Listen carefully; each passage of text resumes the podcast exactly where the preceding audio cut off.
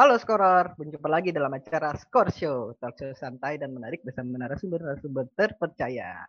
Kali ini saya sudah ditemani dua narasumber yang paham banget seluk beluk Liga Indonesia. Ya ini ada Bung Yuke dan Bung Rais. Apa kabar Bung Yuke dan Bung Rais?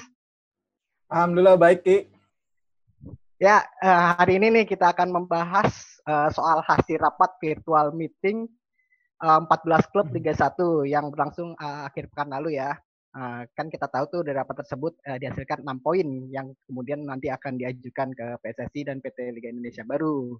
Nah ini itu sebelum memulai hal ini saya sebenarnya pengen nanya nih saya sebagai orang awam nanya kepada narsum-narsum yang hebat ini nih rapat ini sebenarnya dibuat buat dari siapa dan untuk siapa sih? Dari Bung Yuke boleh yang lebih senior? Iya, sebenarnya kan ada perkembangan terbaru ya dari enam poin terakhir ini. Uh, kalau kita lihat ini kan yang membuat dan menginisiasi rapat ini kan dari anggota sendiri. Yang kita harus tahu itu kalau nggak salah ada 14 klub ya. Mungkin iya. koreksi kalau saya salah. Tapi yang jadi motor itu kan klub-klubnya Exco. Kita tahu kan di situ ada Haruna Sumitro ada Yosukawi ada Peter Tanuri ada Iwan Budianto. Jadi sebenarnya dari mereka buat mereka sebenarnya sih menurut saya sih artinya ini eh, apa namanya PSSI seperti ditodong menurut aku supaya mereka cepat keluarin uh, istilahnya kayak dekrit lah dalam tanda petik kalau istilah politik ya yang yang akhirnya harus diikuti oleh semua klub di antaranya persoalan pemotongan gaji itu. Ya, kira-kira kalau dari Bung Rais setuju nggak apa yang dibilang Bung UK ini? Ya, saya agak sepakat uh, sepakat ya dengan apa yang diomongin sama Bung UK, terutama lagi-lagi ini kan virtual meeting ya. Sebenarnya ketika virtual meeting pertama itu ataupun rapat keputusan pertama hingga akhirnya PSSI mengeluarkan uh, keputusan mereka yang akhirnya uh, memutuskan setiap klub uh, hanya bisa ataupun diwajibkan 25% gaji itu kan sebenarnya tanpa melibatkan pemain. Seharusnya ini jangan sampai terulang lagi, tapi ternyata ada lagi virtual meeting tersebut yang diinisiasi oleh klub sepertinya uh, hingga akhirnya uh, kemarin kan waktu virtual meeting pertama hanya 10 klub, mungkin sekarang bertambah jadi 14 klub, uh, mungkin jadi lebih banyak. Uh, tapi juga keputusan-keputusan ini yang akan mereka coba ajukan ke PSSI lagi untuk bisa seperti yang kata Bung Yuke tadi mengeluarkan keputusan hingga akhirnya uh, yang menurut mereka mereka bisa tetap hidup di tengah uh, bencana yang saat ini terjadi. Tapi kan sebenarnya kalau dilihat dari banyaknya keputusan uh, tadi itu, mungkin kalau saya lihat dari isinya, mungkin ini pemain akan teriak sih. Uh, dan seharusnya ini sudah harus ada pembicaraan antara klub dengan pemain dan PSSI di sini sebagai mediator harusnya selaku federasi. Nah, makin menarik nih pembahasannya. Sekarang uh, kita langsung lanjut ke poin-poinnya aja ya. Kita bahas satu-satu nih.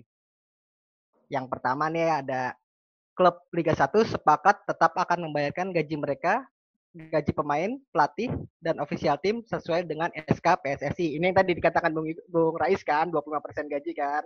Nah, menurut Bung Yuki gini gimana, gimana nih uh, hasil rapat yang ini? Uh, poin pertama. Yang soal gaji ya? Iya. Ya, kalau menurut saya itu kan sebenarnya nggak bisa di apa dipaksa dari atas ya karena ini kan uh, menyangkut perjanjian antara pekerja dengan pemberi kerja. Ini kan udah masuk ke uh, pasal apa namanya profesionalitas ya. Harusnya tetap melibatkan unsur dari pekerja. Eh, nggak bisa diambil alih secara sepihak. Jadi lebih ke apa ya ke etika lah ya. Harus tetap melibatkan unsur pekerja tersebut. Kita tahu bahwa setiap klub pasti berbeda-beda klausulnya, kontraknya. Cuma kan ini uh, perlu disamakan dulu apa namanya keinginan dari klub dan juga dari pemain gitu. Jadi menurut saya lebih ke faktor kompromi yang kemarin sempat tidak jalan karena uh, keputusan apa pemotongan gaji dengan nominal yang sudah ditentukan itu sepihak. Tapi sebetulnya pemain itu udah ngerti kok situasi dan kondisi yang ada saat ini. Semua juga uh, lini kehidupan kita juga terdampak ya dan banyak perusahaan-perusahaan juga yang akhirnya sampai sampai merumahkan karyawannya, ada yang juga mengambil jalan yang lebih drastis dengan melakukan PHK dan seterusnya. Jadi bukan uh, berarti terus pemain menolak menjadi egois, tidak, tapi tetap harus ada kompromi itu yang saya lihat kemarin nggak jalan di situnya makanya sempat terjadi protes dari APPI kan hingga akhirnya mengadukan ke Vipro nah Vipro kemudian menyurati federasi kan soal itu kan gitu sih Ya, ini masih tapi nggak sama nih Bung Rais nih. Kan itu kan uh, peraturan soal 25% pemotongan gaji sebenarnya kan nggak ada dalam itu FIFA ya. Yang kita tahu ya, FIFA itu nggak punya peraturan soal pemotongannya bagaimana. Jadi win-win solution ini uh, menurut Bung Rais gimana? Ya, kalau dari proposal yang diberikan FIFA ke uh, member association-nya sih sebenarnya uh, kepada semua anggotanya uh, itu kan berkat mengacu lagi ke kesepakatan antar uh, pihak uh, di mana ada klub dengan pemain gitu. Itu harus ada kesepakatan. Jika tidak ketemu kesepakatan, memang di situ diajukan atau ada proposalnya uh, tidak bisa dibawa ke ranah hukum uh, lokal. Misalnya dibawa ke apa namanya? Uh, hukum uh, perdata ya. Uh, tapi uh, harus dibawa ke National Dispute Resolution Chamber gitu. Nah, itu kan salah satu solusi yang ditawarkan oleh FIFA kalau misalkan NDRC, tidak ada titik temu. Iya, kayak NDRC. Kalau misalkan tidak ada titik temu. Nah, ini harusnya yang berarti kalau seperti itu harusnya langkah awal adalah ada pembicaraan antara klub dengan pemain selaku pihak yang bekerja sama. Apakah itu nantinya ada adendum dalam kontrak atau perubahan nilai kontrak kah atau nanti penjelasannya misal kemarin ketika uh, kita berbincang dengan Pak Yoyo bilangnya nilai kontrak itu tidak berkurang, cuma nanti akan diakumulasikan di akhir ketika situasinya ada uh, hal yang normal. Kan yang ini kan tidak tersampaikan sebenarnya ke pemain. Mungkin ya. Tapi kan itu berbeda-beda ya, mungkin dari klub PSIS seperti itu, atau dari Madura United nanti berbeda lagi gitu. Nah ini yang harus dibicarakan sebenarnya ke pemain, jangan sampai terjadi keputusan dari satu pihak saja. Uh, misalkan uh, klub sudah berdiskusi hanya berdiskusi dengan uh, eh, maksud saya PSSI hanya berdiskusi dengan klub tapi tidak ada pemain gitu. Ataupun sebaliknya PSSI hanya berdiskusi dengan uh, pemain. Jangan sampai terjadi seperti itu. Seharusnya memang uh, ketiga pihak ini uh, terutama klub dan pemain bertemu seperti yang saya bilang tadi dimediasi oleh PSSI selaku federasi agar bisa mendapatkan titik temu yang benar-benar uh, win-win solution uh, menguntungkan bagi semua pihak. Ya, nah ini tadi tadi kita dengar ada Bung Rais bilang bahwa uh, gaji pemain uh, bisa diakumulasikan ya. Nah ini saya pengen tanya yang soal poin kedua nih karena ada adanya kutautnya lumayan berhubungan lah. Itu kan kalau berlangsung. Nah sementara di poin kedua adalah mm -hmm. jika kompetisi berhenti uh, maka status gaji bulan Juli hingga akhir masa kontrak adalah batal dan tidak ada kewajiban klub membayar kompensasi. Nah itu gimana tanggapannya itu dari Bung Tais dulu? Tadi kan ya, aja. Kalau gini, ini kan virtual meeting ini kan diikuti oleh klub. Tentunya ini adalah kemauan dari klub, bukan kemauan dari pemain. Pasti dari poin ini pemain pasti tidak akan ada yang setuju. Walaupun mereka menyadari dan saya yakin mereka mengerti dengan situasi yang ada lah. Mungkin klub tidak mendapatkan pemasukan dengan dibatalkannya kompetisi, Gitu. Uh, cuma kan uh, mereka juga uh, memikirkan uh, mereka juga tidak mendapatkan pendapatan misalnya atau misalkan rencana kan uh, PSSI pengen mengadakan semacam turnamen khusus lah. Nah itu pembicaranya seperti apa? Pasti kan ada perubahan kontrak. Uh, bicara force major seperti apa di dalam uh, klausul kontrak tersebut antara pemain dengan klub ini kan yang harus dibicarakan. Jangan sampai langsung uh, keputusan sendiri seperti yang saya bilang tadi mereka langsung membatalkan isi kontrak, uh, terus tidak mesti bayar kompensasi. Nah ini yang harus dibicarakan nih biar ada titik temunya antara pemain juga dengan klub. Ya, kalau Bung Yuki gimana tanggapannya? Iya, um, gini ya, memang ini agak sedikit rumit. Kalau kita dari sisi umumnya, saya kira uh, cukup beralasan dan uh, logis jika kemudian kompetisi menjadi batal dan akhirnya terdampak kepada pemain yang notabene tentu tidak bisa uh, terus lanjut ya kontraknya ya. Tapi ingat bahwa uh, di setiap klausul kontrak tentu ada harusnya ya, harusnya semua menyertakan uh, klausul force major.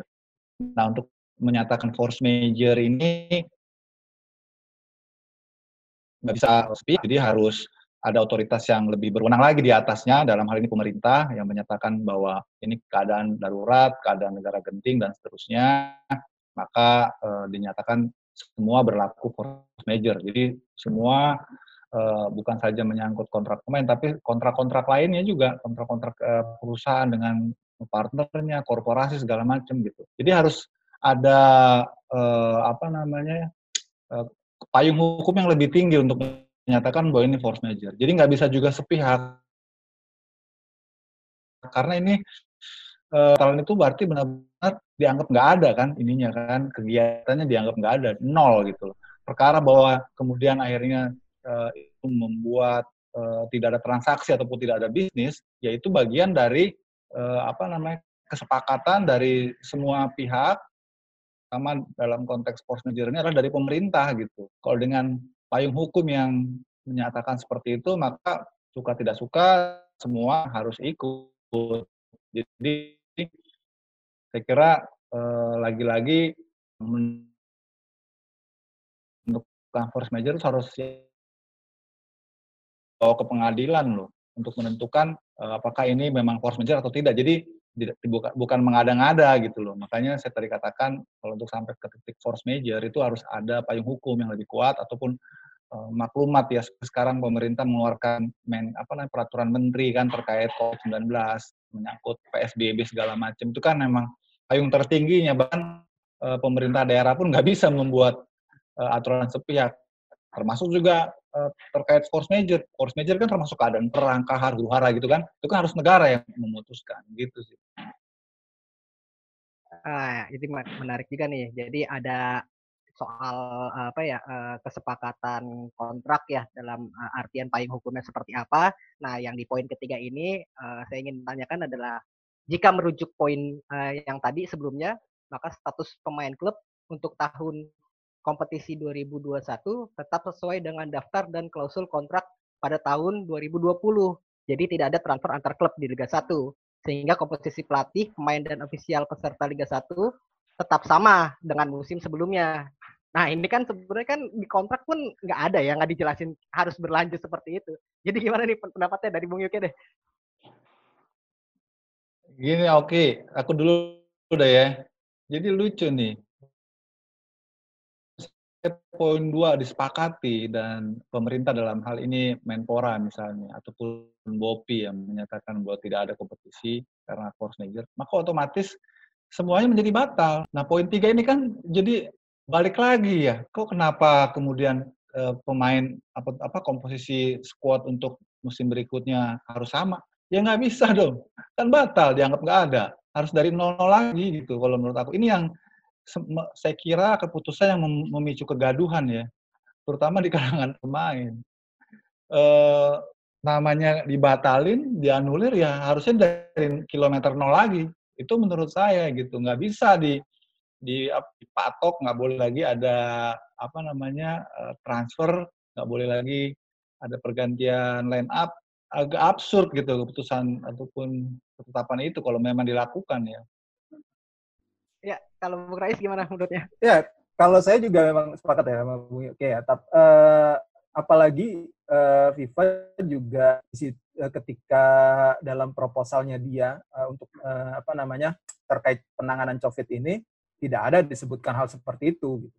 Bahkan FIFA itu cuma memberikan kerenggangan soal uh, status untuk transfer pemain jangka waktunya ataupun batas kadaluarsa uh, sebelum melakukan transfer tersebut untuk perpindahan klub. Berarti kan sebenarnya memang kalau dari FIFA sendiri memperbolehkan pemain itu pindah, misalkan ada perubahan dari kontrak seperti itu. Nah, ini kan sebenarnya hal yang lucu benar kalau saya lihat memang ketika sudah force, diminta force major batal, tapi pemain diminta jangan pergi ke mana-mana. Nah ini kan nggak bisa juga gitu. Kalau misalkan ada pemain yang dapat tawaran dari klub luar negeri, mau kayak gimana?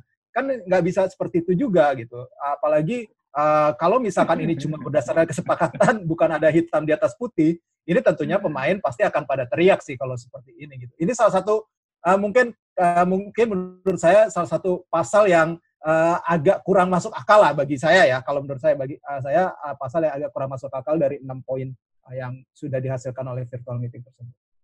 Iya, saya kira ini kontroversial ya, bukan nggak lagi yeah. akal. Ini kontroversial. kontroversial, benar. Kepalanya dilepas, bututnya dipegangin ya, sama juga dong berarti nggak ke mana-mana itu. Yeah uh, ya. apa tenaga profesional makin menarik, kita. Gitu. Makin menarik nih pembahasan kita, tapi uh, sebelum kita bahas ke poin selanjutnya, uh, kita lihat dulu ya satu ini. Saya Kim Kurniawan. Saya Yudo Utomo. Saya Beckham Nugraha. Saya Betani. Saya Madi Wirawan. Kami sudah biasa bersaing di lapangan. Adalah kewajiban kami untuk memenangkan setiap pertandingan. Tapi kami bersatu untuk melawan musuh yang lebih besar. Virus Corona COVID-19 yang mengancam umat manusia. Satu hal yang pasti, musuh ini sangat cepat penularannya. Tapi bersama-sama kita bisa hentikan serangan musuh ini. Apa yang bisa kita lakukan? Jaga jarak dengan orang lain, melalui pembatasan fisik, hindari keramaian, dan di rumah aja. Saat ini kita harus rajin cuci tangan, jaga kebersihan, dan jangan pernah menyentuh wajah ketika tangan kita kotor. Jangan lupa makan makanan yang lebih bergizi, istirahat yang cukup agar daya tahan tubuh meningkat, dan olahraga di rumah aja. Yakin hari ini pasti menang. Lupakan permusuhan, kita habisi musuh yang lebih nyata.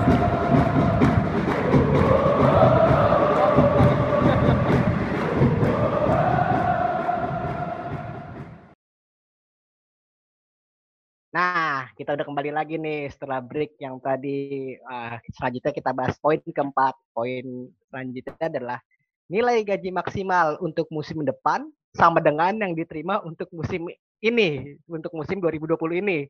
Jadi dalam artian kalau ada pemain yang mau bertahan, nggak boleh minta negosiasi gaji. Nah, itu gimana pendapat ya, Bung Rais? ya itu yang saya bilang tadi. Ini benar kata Bang Wiki. Ini pasti kontroversial dan ini benar ya. Ini mungkin klub uh, sekarang ya saat ini uh, mencoba memikirkan uh, kelangsungan hidup mereka. Ini kan dari sisi klub sebenarnya gitu. Ya, Cuma ya, ya, ini ya. belum dikomunikasikan uh, terhadap pemain. Pasti akan ada resistensi saya yakin dengan Ya, adanya ya, poin-poin ini. Kalau kalau misalkan uh, klub misalkan ini mengajukan ke PSSI dan ini disetujui sama aja egois. Kalau saya melihatnya ya. Kalau misalkan nantinya ini akan disetujui oleh PSSI, ini PSSI uh, mungkin klub uh, akan menjadi egois uh, dan ini menyalahi sebenarnya apa yang digariskan oleh FIFA. Kalau saya melihatnya, dan di sinilah mungkin fungsi dari federasi untuk mensortir itu, memfilter hal tersebut. Nah, yang saya bilang harus segera diundang semua pihak, termasuk pemain uh, dan klub untuk membicarakan nanti dampaknya seperti apa, atau mencari solusi terbaik lah. Iya, be- be- be- iya betul Rais ya. Jadi eh, saya kira nih sebetulnya eh, apa namanya ketentuannya itu cuma dua aja sih. Poin satu, poin dua. Ketika poin dua disepakati, disetujui dan pemerintah keluarkan payung hukumnya, maka tiga empat lima itu nggak berlaku lagi. Semua dari nol menurut saya. Itu untuk eh, prinsip keegalitarian ya, kesamaan gitu, kesejajaran. Karena pekerja dan bekerja itu harus punya hak yang sama, kewajiban yang sama. Nggak bisa di antara mereka memonopoli karena mereka memberi pemberi kerja misalnya. Itu itu berbahaya menurut saya. Dan itu akan me, apa, membuat rancu tatanan apa sepak bola profesional kita. Karena diatur oleh kepentingan kelompok mayoritas dalam hal ini pem- pemilik klub ya. Yang bisa dengan eh, mudahnya menggali apa namanya eh, dalam tanda petik persekongkolan gitu untuk menjerat pemain sehingga mereka nggak bisa ngapa-ngapain gitu.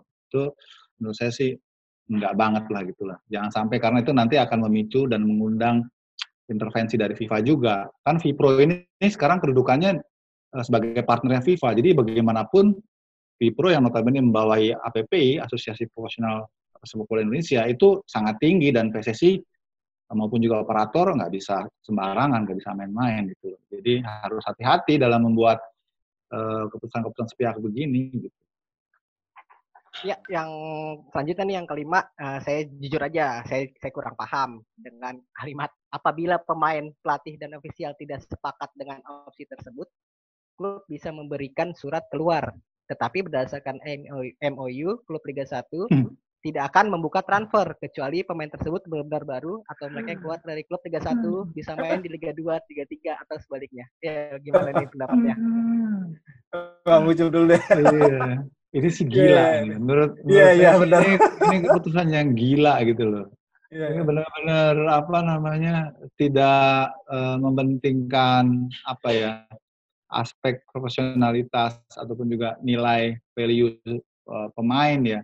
Ya mereka punya hak untuk bermain di mana saja, kan semuanya sudah dibatalkan. Kalau memang poin dua force major itu menjadi ketetapan, nggak boleh mereka di, dipasung pemain-pemain ini, pelatih, pemain, dan siapa pun lah pekerja sepak bola profesional untuk menentukan masa depan mereka gitu. Ini ini saya kira jadi apa ya uh, seperti tirani minoritas eh tirani iya. mayoritas ya. gitu loh. Ini melanggar HAM malah menurut saya sih dan terlalu saya lihat ini memang sepertinya dikonsepin ya ini. Ini ya draft ini ya uh, surat ini seperti sudah dikonsep dan yang lain sudah tanda tangan aja gitu. Ter, ketika terjadi uh, korum ya mereka anggap ini sudah memenuhi syarat gitu. Ah enggak, enggak bisa begitu gitu.